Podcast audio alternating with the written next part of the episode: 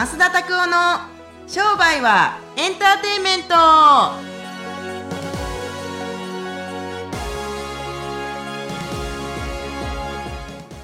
Welcome to 商売はエンターテイメント。はい。どんな感じで？はい。それいつからできるようになったんですか？これはねあのー僕もともと20代全般の時に水泳のコーチやってたんですよ。あ水泳のコーチですか？水泳の先生やってたんですよ。選手選手育成コーチって言ってジュニアオリンピックも3人出しましたよ僕コーチ。うわすごいですね。そうそう。弱小クソみたいな弱小チームだったんですけれどもものすごいあのみんな強くなってくれて小学校の子と中学校の子ですか？ジュニアオリンピック、はいえー出した時にあのーすごいんですよ全国大とか全国大会じゃないけど県大会とかの決勝とか行ったりするとやっぱりみんな白熱するんですよね応援する時に、その時にこれが鳴らせるとあのでも僕よりももっともっと大きい声出すああの笛の音を鳴らす講師たちがいっぱいいたから僕の音はよっぽど練習しひんかったら鳴らなかったんですけども今もうだいぶ下手になりますよね。大きいですか？だいぶ大きいですね。でもこれよりも大きいあのコーチがいるんですよね。そうそう。もたまにですねポッドキャストの、ね、方からたまに音量の調節がたまに大変ですっていうことがね ちょこちょこあるんで。あそうですか、はい。すいません。ええ。はい、はいありがとうございます。そんな感じですね。はい。よろしくお願いします。はい、ではですね本日なんですけども本日はですね友田先生からですねご質問が来ています、はい。え新しい仕事ですね。あもともとあの普通の本業はあるんですけども、はい。なんか副業で新しく何かを始めていきたいんですけども、まあ、何から始めていっていいのかちょっとわからないですってことで、まあ、どういうことから始めたらいいですか？から始めていけばいいか。まずはとりあえず身の回りの整理ということでメルカリとかから始めていったらいいんじゃないかなと僕思うんですよね。僕メルカリのやり方やわからないんですけれども、はいはい。僕結構やっぱ家に物があるんですよね。なので僕そんなんをあそれなんか知的資産になるようなものはちょっと売れないですけれども、はい。けれどもなんか例えばジャケットとか靴とかあーなんかその身の回りの細々としたものとか僕多分ねあのこれ今水飲んでるんですけどもこの水飲んだ後のペットボトルの容器をこれ100円なんですけれども、はい。1000円とかで売るようなアイデアを考えてメルカリで売ることもできますよ。そう。なのでそういう副業って僕ありだと思ってるんですよ。でみんな副業って言ったりするといろんなレベルがあると思いますけれども例えば5万円から10万円稼げるような副業なのか、はい。もうちょっと2 3 0万普通のサラリーマンの方たちが稼げるような金額の副業なのか、それよりも自分の仕事をリタイアメントしていってそっちにシフトしていくための副業になるのかって感じなんですけれども僕の場合はもう3番目の副業を考えていくという意味で、知的資産を売っていく。でちょうど僕たちが起業をする20代全般の時とかにあのちょうど情報商材が流行ってきたんですよね日本でも。例えば自分たちがお客さんたちというか一般の人たちが知らないけれども専門家が知っている知識を PDF のファイルとかにして5000円とかで売っていってダウンロード方式で5000円課金されるみたいな。でこれで僕の知ってる人はどれぐらい稼いだんですかね？5000円のレポートですよ。へー5000円のレポートとかで多分40億ぐらい稼いだ人いるんですよ。とんでもなくないですか？ね。あのむっちゃ家事のやり方なんですよね。でそれであ火事ってあの人の家にこう火をつけると火事じゃなくて。だいぶ大事件ですね それは。そう。それはだいぶお多分40億の引き換えに多分捕まっていくんだと思いますけれども あの家事代行ね。とかそういうのでお皿の洗い方とか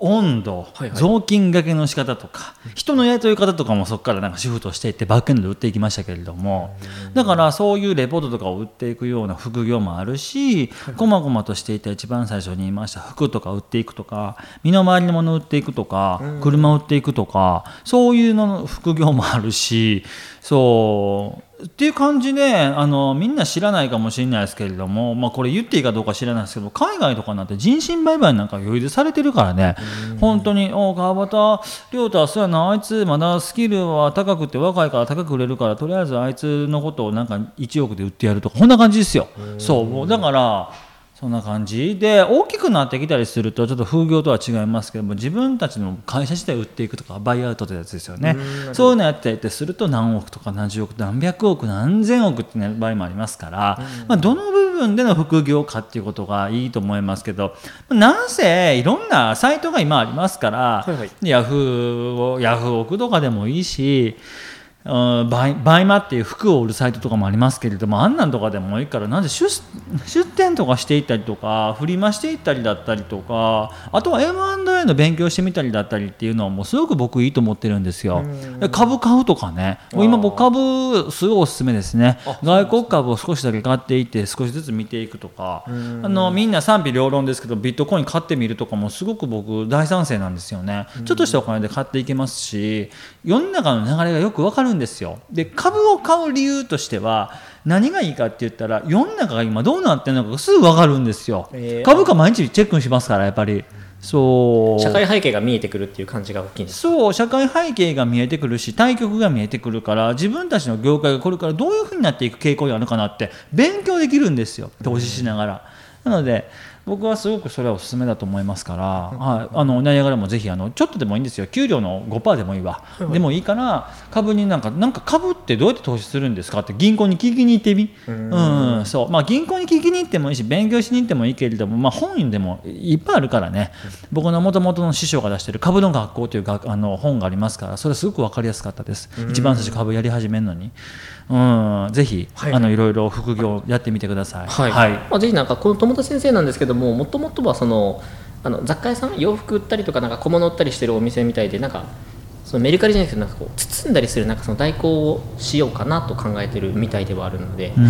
ちょっと今お話しあったメルカリとかちょっといいんじゃないかなとは思うので積んでいく放送ってことですかね。た多分なんかその送り方とかなんかやり方が途中の出品はしたいんだけども出品からお客さんの手元に届くこの間がやり方がわからないっていう人が多いみたいなのでそれをなんかやっ配送サービスか。てみようかなっていうのをなんか面白いね。されてますねでもな何からどういうふうにブランディングしていいのかとかなんかどういうふうなことから始めていいのか分かんなかったんで質問が来たみたいですね包んで送ればいいんじゃないですかね。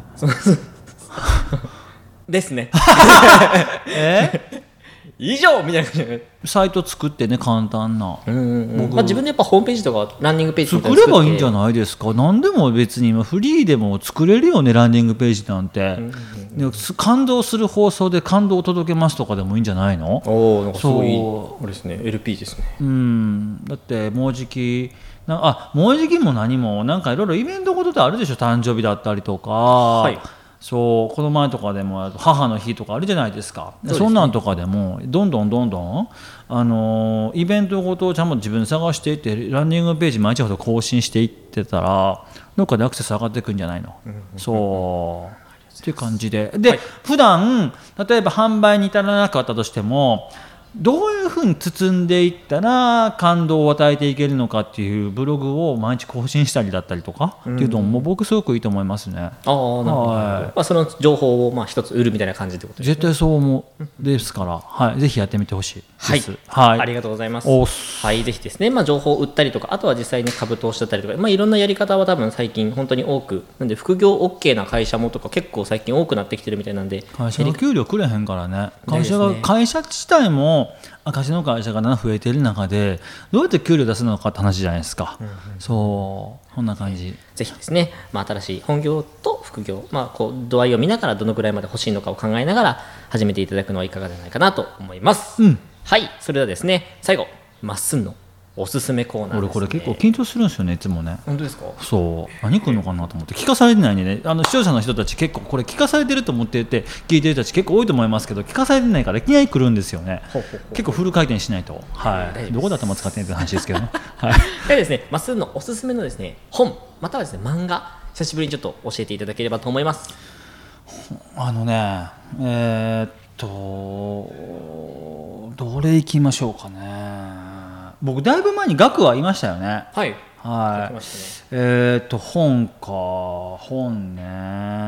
えーっとねあの面白いあのサプリメントだったりとかっていうことをすごい、えー凝ってる人たちとかトレーニングしてるとか健康にあのちょっと興味がある人たちですね。この本読んでほしいなと思いますけど「メガビタミン」っていう本があるんですよ。メガビタミン？オレンジの本があるんですけども、はい。ビタミンは果たしてどれぐらいいつ取っていったらどうなるのかっていう実験の本なんですけれどもそうこれぜひあの読んでほしいですね。例えば、はいはい。世の中はやっぱりあまあ日本人はどうなんですかね。アメリカなんか特にですけどやっぱり肥満傾向にあるんですよ、はい。どういうビタミンを取っていてあのかあの体型になってんのかとかあとは今コロナはいのやっぱり関心が世の中の人たち高いと思いますけれどもそのコロナは果たしてどういうビタミンを取っていったりすると未然に防いでいけるとかっていうことだったりとかっていうのがありますんでメガビタミンぜひあの読んでほしいなって思いますけれども。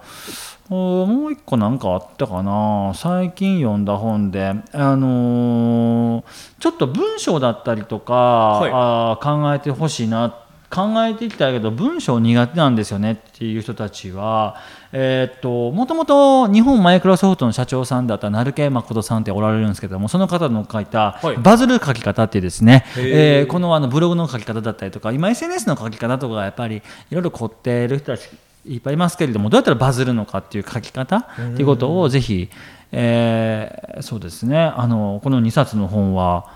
ぜひあのお休みの時とかパパパッと読める本なんで読んでほしいなと思いますね。面白いと思います。はい、ありがとうございます。なんかちなみにマスはなんかその幅が広いなっていうのはなんでそんなあまり健康だったりとか、はい。ビジネスだったりとかいろんなこう本を読むのはなんか何かを目的として読んでるんですか？僕ねあの奥さんがね僕より僕のね多分ね4倍から5倍ぐらい本あの買ってきはるんですよ。へ必ず毎日机の上に全然違う本が置いてあるんで僕はそれをなんか